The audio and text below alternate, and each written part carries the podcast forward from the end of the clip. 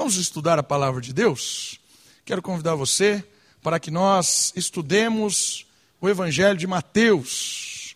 Nós estamos falando sobre parábolas e nós estamos em algumas parábolas do Evangelho de Mateus. Hoje a parábola vai estar no capítulo 15 do Evangelho de Mateus. E o que são parábolas? De uma forma simples, como eu tenho tentado explicar sempre quando a gente começa a falar das parábolas de Jesus, parábolas são histórias, são contos, são palavras tiradas do cotidiano, do dia a dia das pessoas, para apontar uma realidade muito mais profunda, para apontar uma realidade espiritual. Então Jesus é mestre em parábolas, ele pega algumas coisas do cotidiano, como a água, como o trigo, como o joio, como o mar. Ele pega várias coisas, itens do cotidiano, e a partir desses itens, a partir dessas histórias envolvendo essas coisas, ele sempre aponta uma realidade espiritual, uma realidade do reino, uma realidade do Senhor, uma realidade do perdão, sempre. A maioria dos ensinos de Jesus, a maioria esmagadora, se não falar tudo, foi ensinado por meio de parábola. Jesus gosta dessa metodologia de ensino. Parábolas são contos que apontam o espiritual. Hoje nós estamos no capítulo 15 e nós vamos estudar sobre uma parábola que é ambientalizada num clima tenso. Hoje são duas parábolas sobre o mesmo assunto, as parábolas da planta e da cegueira. Estão comigo em Mateus capítulo 15? Eu quero ler o versículo 12 até o versículo 14. As parábolas da planta e da cegueira. Diz assim o Evangelho, diz assim a palavra de Deus. Então, os discípulos, aproximando-se dele, perguntaram-lhe: Sabes que os fariseus ofenderam-se quando ouviram essas palavras? Olha só o que os discípulos perguntaram para Jesus. O senhor percebeu que os fariseus, os líderes religiosos, ficaram ofendidos pelo que o senhor está falando?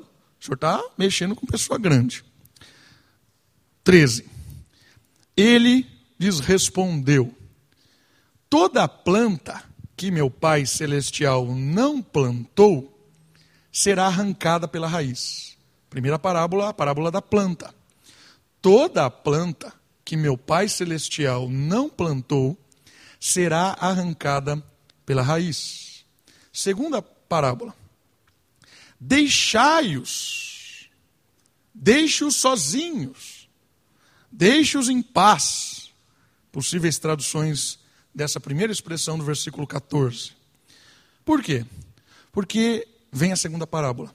São guias cegos.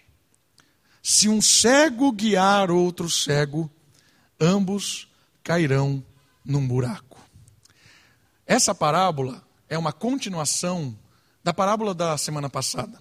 Só lembrando o ambiente da semana passada, Jesus começou a incomodar os líderes religiosos.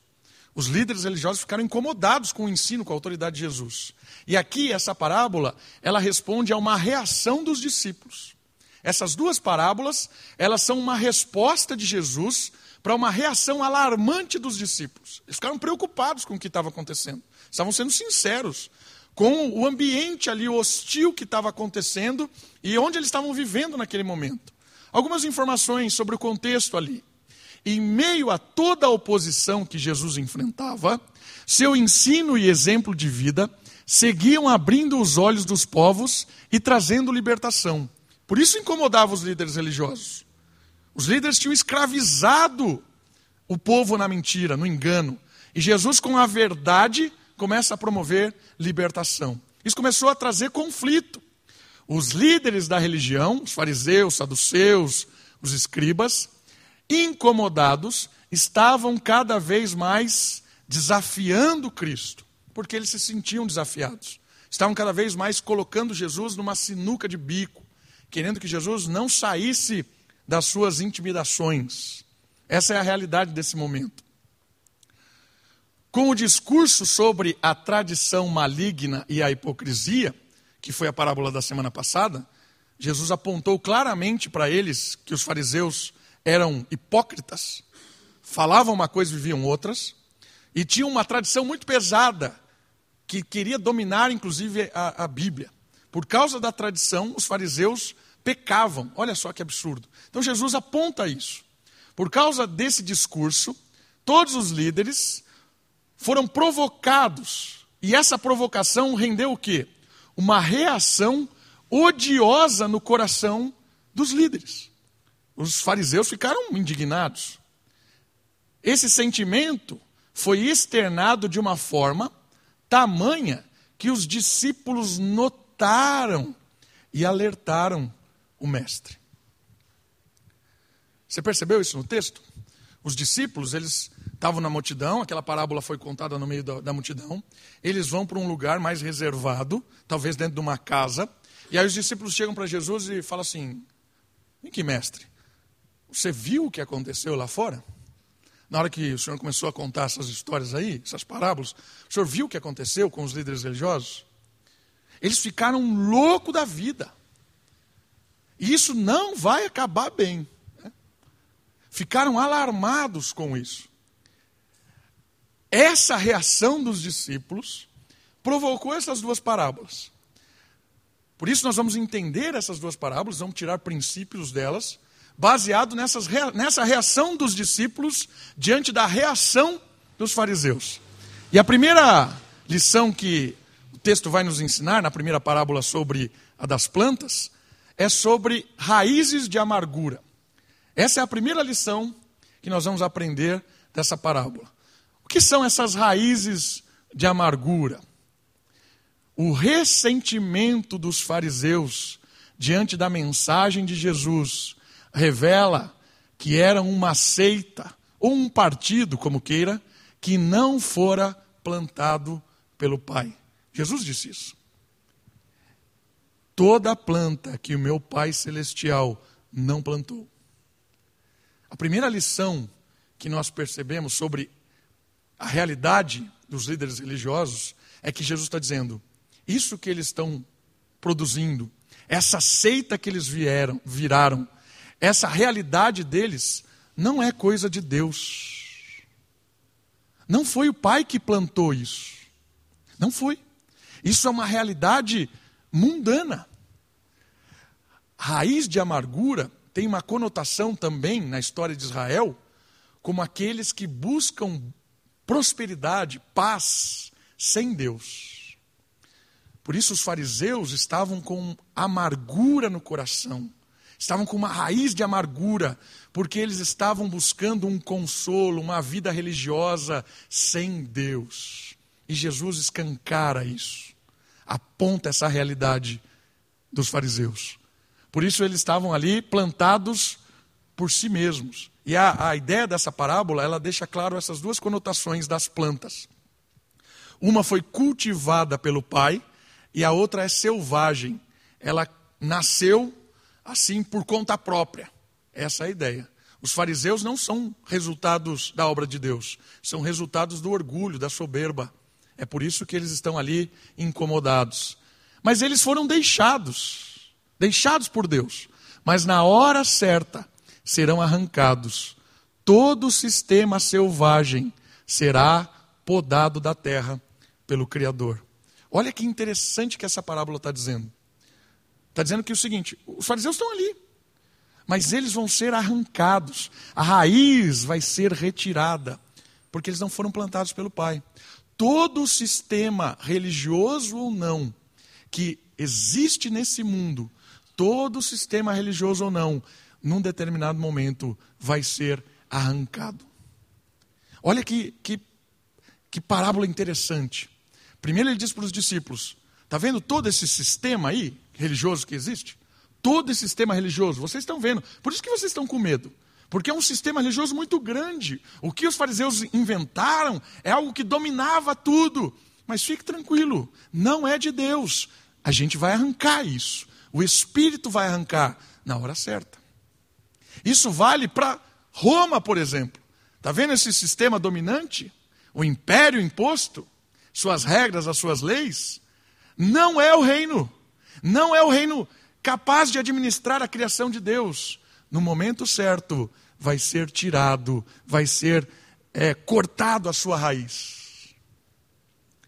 Jesus está dando esperança para os seus discípulos não temerem, por mais gigantesco que seja o sistema religioso ou não, não temam. Aquilo que não é plantado por Deus, no jardim que é de Deus, vai ser retirado. A primeira questão que Jesus traz para eles é: calma, toda essa raiz de amargura dos fariseus vai ser retirada.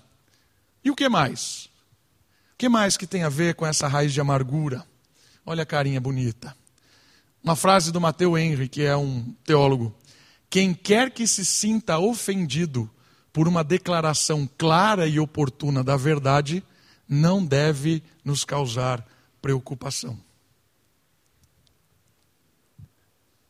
Quando a verdade é exposta de uma forma oportuna, correta, a reação de quem ouve a verdade não deve causar temor. É isso que Jesus está falando aqui. Eles reagiram dessa forma, se ofenderam, se ofenderam com a verdade no momento certo. Tudo bem. Percebe que é interessante? Jesus não está tão preocupado com o que eles estão pensando diante da verdade. Isso vai ter lições um pouco mais fortes para nós quando a palavra deixe vai aparecer no texto. Mas eu queria já iniciar dizendo para você o seguinte: nós fomos chamados a falar a verdade para esse mundo, a pregar a verdade, a anunciar o evangelho, a viver de forma a ser iluminada a nossa vida com as considerações do evangelho. E isso vai causar ofensa nas pessoas. O fato de você querer ser correto, justo, íntegro, vai ofender as pessoas. As pessoas vão se sentir ofendidas, magoadas, ressentidas, vão fazer carinha de birra aí, como está o bebê, para você. Oh, oh, fez isso comigo, falou que eu estou errado, falou que eu vou para o inferno. Oh. Isso vai acontecer. Mas lembra, falar na hora certa, do jeito certo. Tem crente que não mede palavras. Aí só faz besteira também. Falar do jeito certo, na hora certa. Jesus é um exemplo disso. Jesus falou o que tinha que falar. Inclusive chamou os caras de hipócritas. Na cara deles. Porque o ambiente que foi criado ali foi um, um, ambiente de guerra, de ameaça, um ambiente em que eles estavam o tempo todo amarrando, escravizando o povo. E Jesus trouxe a verdade para libertar. Isso ofende. Mas olha só, as plantas plantadas pelo Pai produzem frutos de uma nova conduta, pois são embasadas na verdade. E aí eu quero ler esse texto de Coríntios com vocês. Porque aqui tem um contraste também interessante. Eles foram plantados por eles mesmos, pela sua arrogância, soberba, estão, estão ali enfeitiçando o povo. Mas quem são aqueles que são plantados pelo Pai, que a parábola diz? Esses que vão permanecer, esses que vão estar reinando com Cristo para sempre. Como são essas pessoas? Se os fariseus, os líderes religiosos, não são esses, quem são esses? Qual, qual é a, a, a característica daqueles que o Pai plantou? 1 Coríntios capítulo 3, do versículo 8, 6 a 8. Olha só o que diz a palavra de Deus. Eu plantei, Apolo regou, mas foi Deus quem deu o crescimento. Olha a analogia da planta aqui sobre a evangelização, conversão, o, o povo de Deus. De modo que nem o que planta, nem o que rega são alguma coisa, mas sim Deus é Deus quem faz brotar, Deus quem faz crescer, Deus é quem planta. O que planta e o que rega trabalham com o mesmo propósito, e cada um receberá sua recompensa segundo o seu trabalho. Por quê? Porque nós somos cooperadores de Deus, e dele sois lavoura e edifício.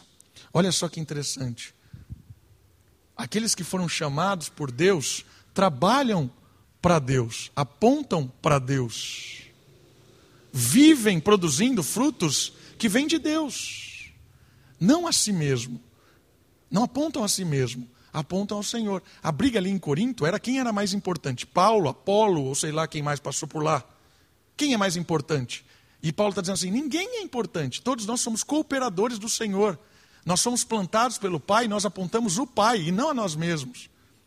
A decadência dos fariseus foi porque eles começaram a apontar a eles mesmos, perderam o foco. Por isso que eles se ofenderam. Quando Jesus estava trazendo liberdade ao povo, não precisava mais seguir um sistema, não precisava mais se ajoelhar diante desses caras, eles ficaram extremamente ofendidos. Estão perdendo o privilégio, porque Jesus está nos libertando disso. E é por isso que Paulo está dizendo assim: agora não tem que se ajoelhar diante de ninguém. Agora você se ajoelha diante de Deus direto. Olha que, que situação nova, muito interessante.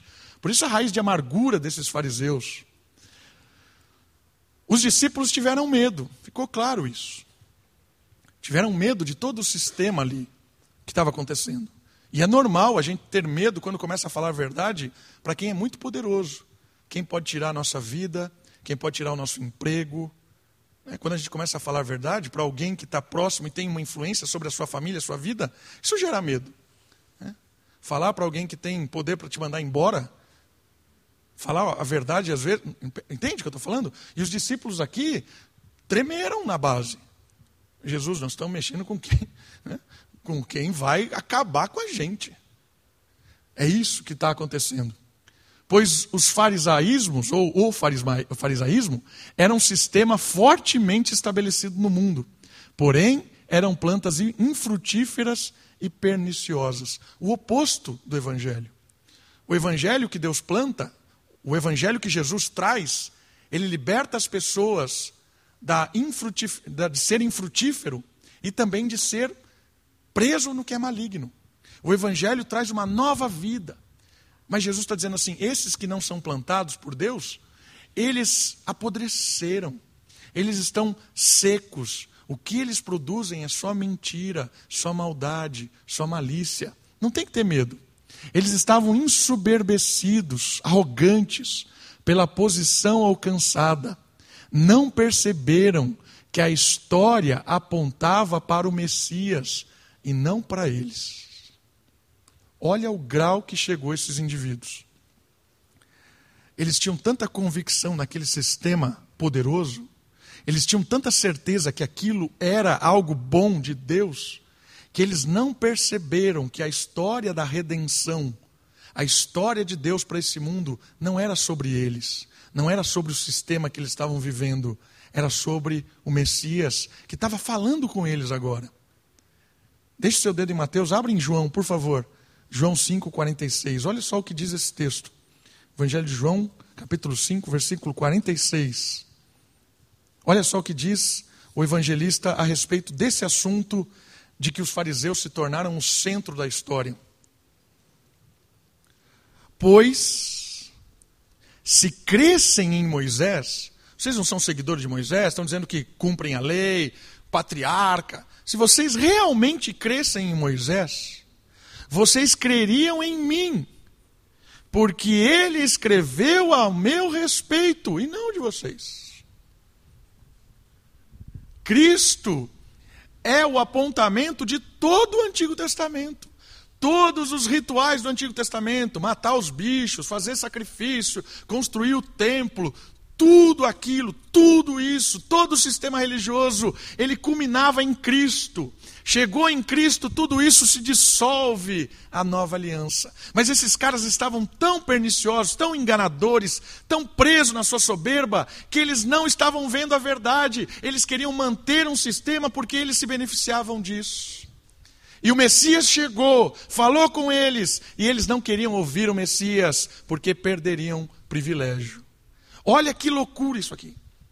Os discípulos ficaram com medo, porque estava mexendo com gente grande. E os caras ficaram incomodados, por quê? Porque eram, eram beneficiários disso.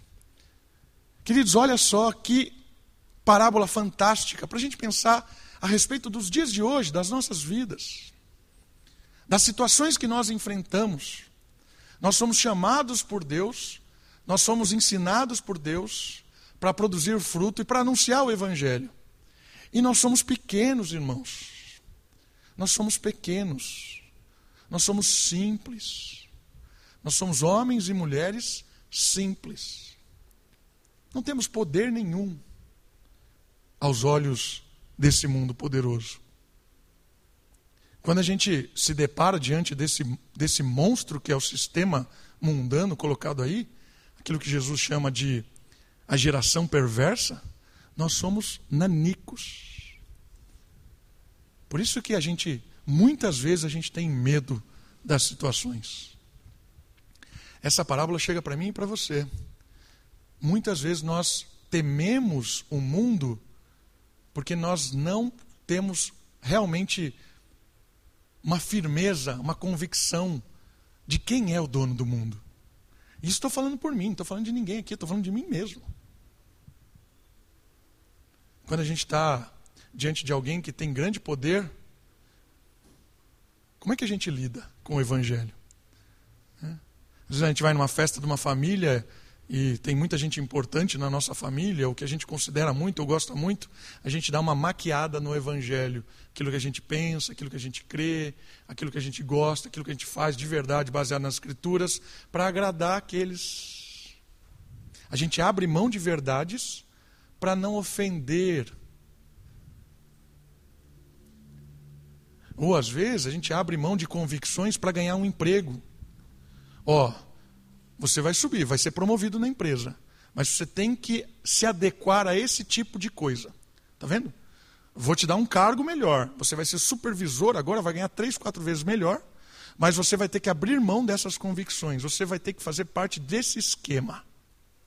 E aí eu olho para minha família, eu olho para aquele esquema, eu falo assim: será que eu vou ter como pagar a escola da minha filha?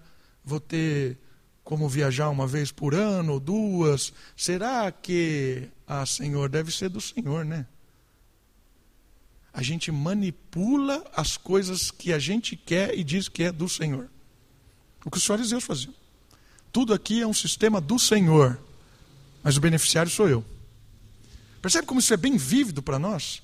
Para os nossos dilemas do dia a dia, para as nossas escolhas, seja na escola, na faculdade, no namoro, no trabalho. As nossas escolhas, elas são sempre diante de alguém muito importante. E a gente às vezes abre mão da verdade porque teme ofender aquele que não está nem aí para a gente. Isso é uma boa lição. A gente deve pensar sobre isso a última parte dessa primeira parábola. A ofensa não é dada. Jesus não ofendeu eles. A ofensa não é dada. A ofensa é tomada. O que isso quer dizer? Por que, que eles se sentiram ofendidos? Porque Jesus apresentou para eles a verdade. E aquela verdade ofendia eles. Então a ofensa não foi dada por Cristo, a ofensa foi tomada por eles. Como assim? Olha essa frase muito interessante. O guerreiro, quem está na guerra, ele pode ficar ferido. Você pode me, me, me ferir, cortar meu braço tal, mas não me ofender. O guerreiro pode ficar ferido, mas não ofendido. O que isso tem a ver com a gente, tem a ver com essa situação aqui? Pensa um pouco, coisas que somos nós. Né? A pessoa chega para você e fala assim: Cara, você é ultrapassado. Você crê na, num livro que tem dois mil anos de história. Para de ser ultrapassado, para de ser paranoico, para de ser bobo, para de acreditar nisso. Quando você ouve isso e você ofende, fica ofendido, por que, que você fica ofendido? Ou por que eu fico ofendido por isso? Não é ofensa, isso é elogio, que bom. Né? Graças a Deus. Por que, que o fariseu ficou ofendido? Porque o que Jesus falou para ele atacava coisas que eram perniciosas. Quando alguém vem com esses tipos de coisas para nós, com nossa provocação, não é ofensa. É o que realmente é. Graças a Deus, toca o barco. Ah, me ofendeu, disse que eu sou ultrapassado. É, tá bom. Entende o que eu estou dizendo? A gente se ofende muito fácil. Muito, ofende muito fácil, fica muito, muito bravinho, fica lá. É, você entende? O que Jesus está dizendo é o seguinte: a verdade não nos ofende, a verdade muitas vezes nos edifica. Né? E às vezes é o que é mesmo. Né? Chama, pastor, você é gordo. Eu sou mesmo. Né? Se eu ficar ofendido com isso, eu sou. Mas eu sou gordo mesmo. O que eu vou fazer? Se alguém me chama de gordo, achando que vai me ofender, para mim é um elogio, porque foi tempo para chegar nesse nível. Entende? Não vai me ofender com isso. É uma, quem é ofendido é quem recebe a palavra. Isso aqui é um ponto muito importante, queridos. Porque isso aqui é uma pessoa que está em intimidade com o Espírito e tem convicção de quem é, quem é em Cristo, o que experimentou de Cristo. Por isso as palavras não ofendem. Não ofendem. Agora, quando apresenta uma verdade e essa verdade nos incomoda, pare e pense. Opa, essa verdade está me incomodando por quê? E aí a gente vai falar um pouquinho mais sobre isso daqui a pouco. Porque tem algumas verdades que nos incomodam e incomodam no bom sentido, que a gente precisa mudar, tomar uma atitude, ok? Que é o caso dos fariseus. Quando ouviam aquilo de Cristo, você é hipócrita. Se ele se sentiu ofendido, é porque ele era mesmo. Estava fazendo algo que ele precisava mudar. Certo? Isso aí, daqui a pouco o texto vai falar sobre isso na próxima parábola. Como temos reagido diante daquilo que não queríamos ouvir? É, aqui mesmo, ó. achei que ia para outra, mas é aqui. Como é que a gente tem reagido quando a gente ouve aquilo que a gente não quer ouvir? Como os fariseus. Nós sentimos ofendidos, raivosos, sentimentais. Como é que você reage quando alguém fala uma coisa que é realmente uma, uma, algo que você tem que mudar? Você, assim, Davi, para, cara. Você está tendo sonhos que não são bíblicos. As suas decisões, as suas compras, os, aquilo que você está desejando, o estilo de vida que você está levando, não é bíblico. Como Davi reagiria se alguém falasse isso? A nossa primeira reação é atacar, né? Para, você está com inveja do que eu estou escolhendo. Você está com inveja da minha roupa, do meu carro, não sei o quê. Como nós reagimos quando a, a, a verdade realmente nos desbanca? Isso aqui é muito legal, irmãos. Porque a gente precisa realmente ouvir, avaliar e reter o que é bom, como o texto que o Bira leu em Tessalonicenses. Avaliar muitas vezes as coisas que as pessoas dizem para nós. Será que essa pessoa, ela tentou me ofender com alguma coisa, mas ali tem um fundo de verdade, porque eu realmente preciso mudar isso. Eu preciso mudar esse jeito que eu estou falando. Mas como é que a gente faz isso? Como você reage? Como eu reajo? Em pontos que são, às vezes, duros de ouvir. Quando alguém vem dar um palpite na sua criação de filho. Como você reage? Se você for na internet e ver principalmente o que o pessoal está fazendo, é o seguinte: quando alguém vem e opina na educação do seu filho, você manda a pessoa pastar, né? mínimo. Porque o filho é seu, você cria como você quiser. Mas não é assim que funciona a igreja. Quando alguém chega e fala assim, oh, querido, a Sofia precisa dar uma melhorada nisso aqui. Você para e ouve. Quem é que está falando? Como é que é? E eu olho para a Sofia e falo assim: não é que ele está certo? Como a gente reage? Eu posso falar assim: ah, sai daqui, eu crio do jeito que eu quiser. Mas às vezes o cara está falando para mim uma verdade. Eu estou estragando meu filho ou a minha filha. Como você reage quando alguém fala alguma coisa sobre o seu filho e sua filha? Às vezes é bobeira mesmo. Ouve, beleza, toca a vida. Escritura é a sua base. Mas às vezes a pessoa dá um conselho que você precisa avaliar. Mas quando mexe com um filho, quando mexe com empresa, quando mexe com alguma coisa que você gosta muito, fica ali, ó, aquilo ali eu não quero que fale. Mas muitas vezes Deus vai levantar pessoas para apontar o seu ídolo ali, que pode ser o seu filho, pode ser a sua empresa, pode ser o seu estilo de vida, pode ser os seus sonhos, um ídolo, um monstro. E Deus levanta alguém e esse alguém vem e fala: como é que eu e você reagimos assim? Como os fariseus? Ficamos amargurados e fazemos um esquema para cancelar essa pessoa? Foi isso que Jesus fez. Apontou a verdade e os fariseus reagiram. Vamos montar um esquema para cancelar Jesus. Foi isso que fizeram. A outra parábola complementar falando sobre isso, caminhando aí para o fim, Jesus diz assim: Deixai-os, são guias cegos, estão conduzindo outros cegos e vão cair no buraco. O que Jesus está falando sobre isso? Os judeus, fariseus, eles eram conhecidos como guias espirituais de cegos. Eles não se achavam cegos. Eles se achavam a luz do mundo. Mas Jesus disse que eles eram cegos. Revela para eles que eram cegos e que estavam orientando todo mundo para a cegueira. Eles estavam cegos por quê? Por decisão própria, orgulho pessoal. O texto de Mateus fala isso, 13, 15. Que eles optaram por esse estilo de vida, cegueira. E também eles estavam se gabando dessa cegueira, porque não percebiam que estavam cegos. Evangelho de João, capítulo 9, 41, fala isso. Além de estarem cegos por escolhas equivocadas, eles também achavam-se o máximo. Nós somos sabedores da teologia, nós somos os conhecedores, mas, mas são cegos, cegos, totalmente cegos. E o que isso provocava? O que isso, o que isso levou é, a essa palavra de Jesus? Constatando que eles eram cegos, que estavam guiando cegos, Jesus disse assim para os discípulos: Deixe-os sozinhos. Isso aqui é muito forte. Essa palavra aí, deixe-os, é muito forte. Por quê? Não faça nada, não diga nada. Já, te, já dissemos o que tinha que dizer. Não vai lá tirar satisfação, não vai lá querer combater, não vai lá falar para eles. Não vai. Não faça nada, não diga nada. Deixe-o. Que mais? Não se importem com a sua raiva e ressentimento. Não fique preocupado. Ah, o que eles vão pensar da gente? Estão ressentidos. Ah, eu ofendi eles porque disse. Não. Deixa.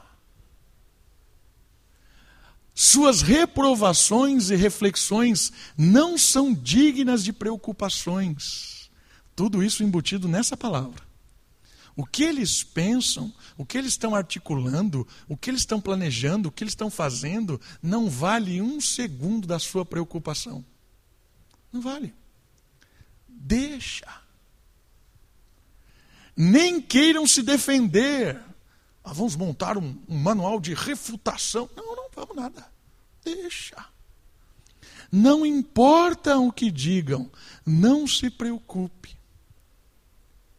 Quando Jesus diz que eles são cegos e estão guiando outros cegos, Jesus está dizendo para os discípulos deles assim: deixa, deixa. Não precisa se defender, não precisa correr atrás para manter a sua reputação. Deixa eles disserem que eu sou do diabo. Deixa. O tempo vai mostrar. O Espírito vai mostrar. Deixa. Isso aqui é duro para nós, queridos. Porque a gente não leva desaforo para casa. A gente né, apanhou na rua, apanha em casa. Eu ouvia isso do meu pai. Então, quando apanhava na rua, eu ficava quieto. A gente não leva desaforo para casa. Ah, se alguém me fechar no trânsito, eu vou fechar. Kate fica louca, porque eu faço isso mesmo. Sou pecador, vai conviver comigo lá dois dias. Eu não sei como a Kate está comigo até hoje. Eu não sei, eu não me aguento. Entende? Nós temos uma alta reputação a defender. Estão falando de nós. E Jesus diz para os discípulos aí: deixa, deixa rolar, deixa seguir. Não importa.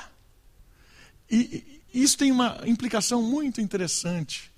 Terminando. Não se preocupem com as suas censuras, nem cogite os seus favores. Aqui é muito legal. Eles são importantes, certo? Não abra mão das suas convicções para ser beneficiado pelos favores deles. Não faça isso. Nem tema o seu descontentamento. Por quê? Porque você pode ser dominado por eles. Querido, se você não deixa, você vira escravo. Essa é a implicação. Se você não deixa, você vira escravo. Quando Jesus diz assim: lançai toda a sua ansiedade para mim, Lançar e tem esse intuito. Rola, né? pega um negócio e rola para mim a sua ansiedade. Sabe o que isso quer, quer dizer? Pega tudo que você tem, tudo que você acha que é importante, tudo, tudo, tudo, tudo, tudo. Tudo que você está se defendendo, tudo. Lança para mim. Quando você fizer isso, lançar tudo o que você acha importante em você e por você, você lançar para mim, você vai ser livre. Cuida das coisas de Deus, que Deus cuida da sua reputação. Lançai tudo. Irmão, isso aqui é muito legal, isso é libertador. Porque se você fica pensando, ah, eu disse isso para fulano, ah, eu falei isso, você vira escravo. Você vira escravo. E aqui é um ponto muito interessante. Muitas vezes a gente vê crentes sérios pedindo favor, clamando favor para poderosos nesse mundo e favor que vai deixar o seu rabinho preso lá. Eu fico triste muitas vezes quando eu vejo crentes assim que abrem mão das suas convicções por causa que algum famoso, alguém importante. Né? Principalmente se você pegar. Pega um Instagram, por exemplo, que é uma mídia social. Às vezes eu me entristeço com uns caras que são famosos, crentes, que têm uma oportunidade tremenda de falar do Evangelho para muita gente. Quando algum discurso mais duro da Escritura ofende algum famoso, esses caras são os primeiros a defender os famosos. Oh, não é bem assim. Oh, desculpa aí, fulano de tal. Ah, esses crentes não. Por que, que esses caras fazem isso? Porque a reputação tem um preço muito grande nesse mundo. Para você ser honrado nesse mundo, o preço é muito grande, irmãos. O preço de ser honrado nesse mundo é abrir mão do evangelho muitas vezes. Quando Jesus diz assim: o, o, o envergonhado será exaltado, não é exaltado nesse mundo. Não é exaltado nesse mundo, porque nesse mundo é uma geração de perversos. O próprio Jesus disse isso. Se a gente sonha em ser exaltado, reconhecido, ter seguidor desse mundo, a gente está indo para o caminho errado.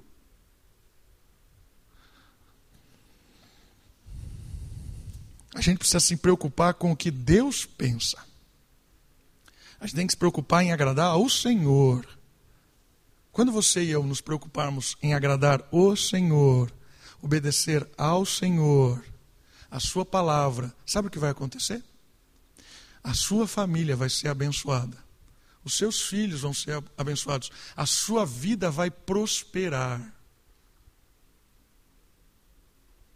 Obedece. E vai prosperar de coisas que você nem imagina vai prosperar de maneiras que você nem imagina. E a prosperidade, ela não é só financeira. A prosperidade é uma vida ordinária, ordeira.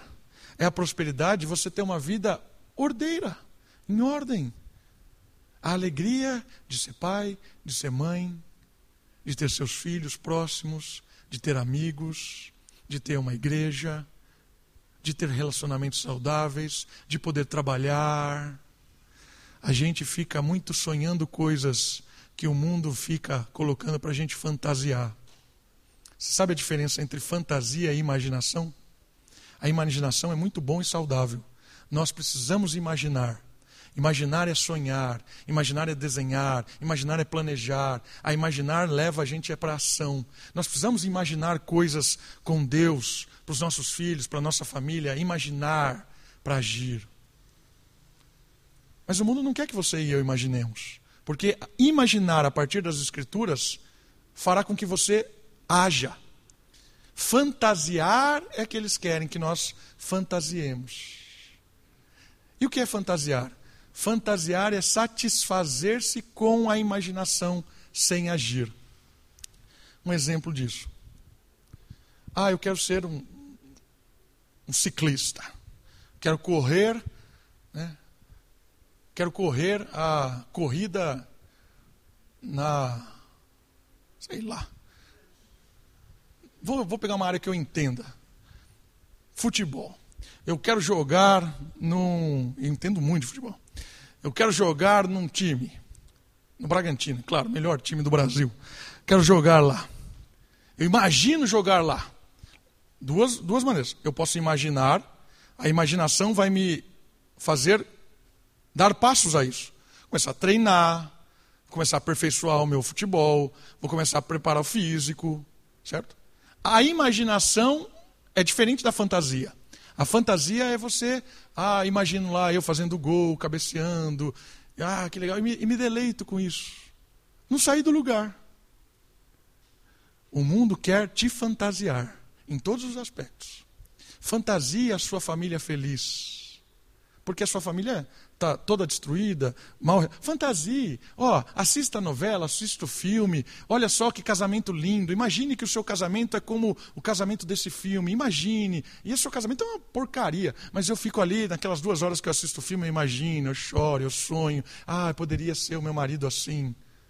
O mundo quer que você imagine muitas fantasias. A palavra de Deus não quer isso. A palavra de Deus quer que você imagine uma família reconstruída e haja para isso. Como é que eu posso ter uma família nova? A partir do Espírito a partir do perdão, do recomeço, de baixar a bolinha, de abrir mão de querer estar certo diante do seu marido, da sua esposa, de pedir perdão e dizer, me dá uma chance de começar de novo. Isso é imaginar e agir. Eu imagino algo bom baseado na palavra e eu ajo pelo, pela palavra. Agora, a, a, a fantasia, eu fico ali. Ah, mas dá muito trabalho pedir perdão, dá muito trabalho. Ah, mas Ai, como seria bom. Aí eu vou lá assistir outro filme romântico para imaginar o meu casamento feliz. Fantasia e imaginação. Deus quer que a gente imagine, porque a imaginação nos provoca, pelo Espírito, a agir. Né? Isso é muito legal. Senão a gente é dominado pela fantasia fantasia desse mundo. De você e eu corrermos atrás da cenoura a vida inteira porque o mundo sempre diz que vai vir um melhor, né? Sempre. Quando você está na escola, a faculdade é melhor. Quando você está na faculdade, você consegue uma. É estagiário, você sonha em ser efetivado, aí você é efetivado, aí tem o grau 1, grau 2, grau 3, o grau 15 da empresa. Né? Sempre. Né? Aí no final, a... sempre o melhor estará por vir. É isso que o mundo quer que você pense. Fantasia. A hora que você viu, o melhor está por vir, a sua vida já era. É agora a vida. Não, não fique dependendo do que os outros estão falando. Né? E por fim, o resultado é o buraco. E esse ponto é muito importante. Por quê? Porque não é só os líderes que são culpados, mas os que seguem também. Olha só o que Isaías fala, e nós vamos terminar com o texto de Isaías. Olha só o que diz Isaías. Isaías, capítulo 9, versículo 16. Isaías, profeta, capítulo 9, versículo 16. Porque os guias deste povo os fazem errar, e os que são dirigidos por eles são devorados. Aqueles que são dirigidos também são devorados tem uma responsabilidade sobre os que estão sendo guiados também. Por, ido, por isso, queridos, eu quero encerrar esse tempo aqui com essas duas parábolas que Jesus nos provoca, e ele termina dizendo sobre ser guia, cegos guias, né, guias cegos, e um povo cego. O último conselho, a última aplicação dessa parábola que Jesus nos desafia a pensar é que nós não podemos ser vitimistas. Porque aquele que é cego e é guiado por um cego, quem é guiado não é livre da culpa e vai cair no buraco do mesmo jeito. E muitas vezes a gente é vitimista, a gente sempre põe a culpa em alguém. Por que você está fazendo isso? Ah, porque fulano de tal mandou eu colocar aqui. Sempre é culpa do outro. Ah, por quê? Ah, porque fulano de tal. Ah, mas deu errado. Jesus está dizendo assim: você é cego, é também responsabilidade sua, de avaliar quem é que você está seguindo. Tem muita gente hoje que está ouvindo pessoas E está embasando toda a sua vida, todas as suas escolhas, toda sua. Tudo que faz agora é baseado no que estão dizendo. Para! Você está indo para o buraco e depois vai dizer, ah, mas fulano disse. Fulano. A culpa é sua também, a culpa é minha também. Isso vale aqui. Também. Certo? O jeito que você vive não pode ser responsabilidade do outro. Ah, porque a minha vida é uma consequência do que fizeram. Não é. As pessoas podem, de certa forma, nos prejudicar muito na nossa vida. Mas o Espírito de Deus nos liberta para não sermos escravos de ninguém, não sermos cegos de ninguém. A gente pode ter uma vida com poder de autonomia, no sentido de tomar decisões com o poder do Espírito e não ser guiado por ninguém, só por Cristo. Guiado nesse sentido de a pessoa torna-se um guru para você, ou para mim, um guru. Ele é quem fala com tudo que eu tenho que fazer, o que eu tenho que sonhar, como eu tenho que agir, as coisas que eu preciso fazer. Liberte-se disso, ouça as Escrituras, ouça o Cristo e peça conselho para as pessoas. Ouça as pessoas não no sentido de guru, mas no sentido de um conselheiro. Normalmente, quando eu vou fazer aconselhamento pastoral, faço muito disso. Eu não falo para a pessoa o que ela tem que fazer. Eu não sou um guru. Eu não tenho fórmulas mágicas. Às vezes a pessoa vem conversar comigo, sai mais confusa do que chegou. Porque eu não tenho solução para nada. É a pessoa que tem que chegar numa conclusão. O máximo que eu posso fazer como um pastor, que Deus me vocacionou para fazer isso, é apontar as escrituras. As escrituras falam isso, as escrituras apontam isso aqui, isso é certo, isso é errado. Ó, oh, isso aqui vai dar ruim. Ah, o que eu faço, pastor? O que você quiser diante da palavra, porque a escolha é sua. A consequência é sua. A vida é sua. Eu sou só um pastor que aconselho. Percebe? Muitas vezes o pastor quer assumir uma responsabilidade de um, um poderoso, né?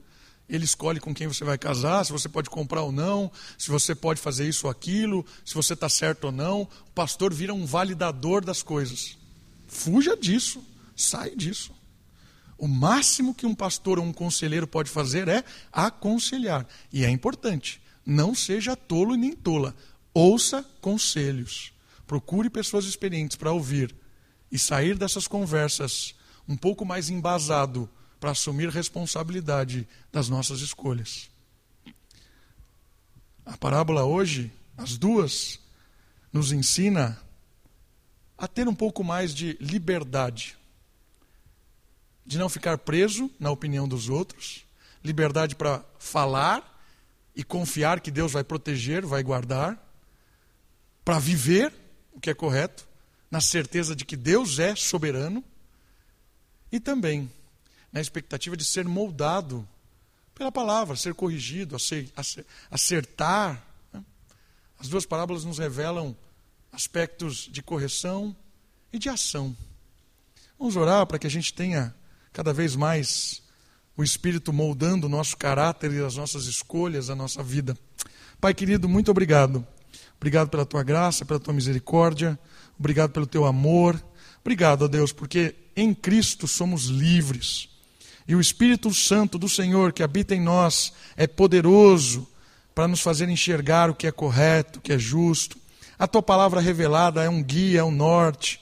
Ó oh Deus, nos ajude a viver nesse mundo diante de tantos sistemas impostos, sistemas que muitas vezes nos escravizam, querem nos escravizar. Mas, ó Deus, que nós temamos somente ao Senhor, que nós tenhamos o amor, o coração derramado diante da tua palavra nós possamos, como Abraão, como os primeiros discípulos, ter fé, obediência. E isso, ó Pai, com certeza vai redundar numa vida satisfeita, numa, numa, numa vida em que nós assumimos a rédea da nossa vida, as nossas responsabilidades, e nós imaginamos e não fantasiamos, ó Deus. Nos ajuda a viver nesse mundo e pregar a, a salvação que vem do Senhor, ó Deus. Cuida de nós, nos protege, nos abençoa nos ajuda, Pai, a sermos pessoas livres para libertar outras pessoas no poder do, do teu Espírito, Pai. Oramos agradecidos no nome santo de Jesus. Amém.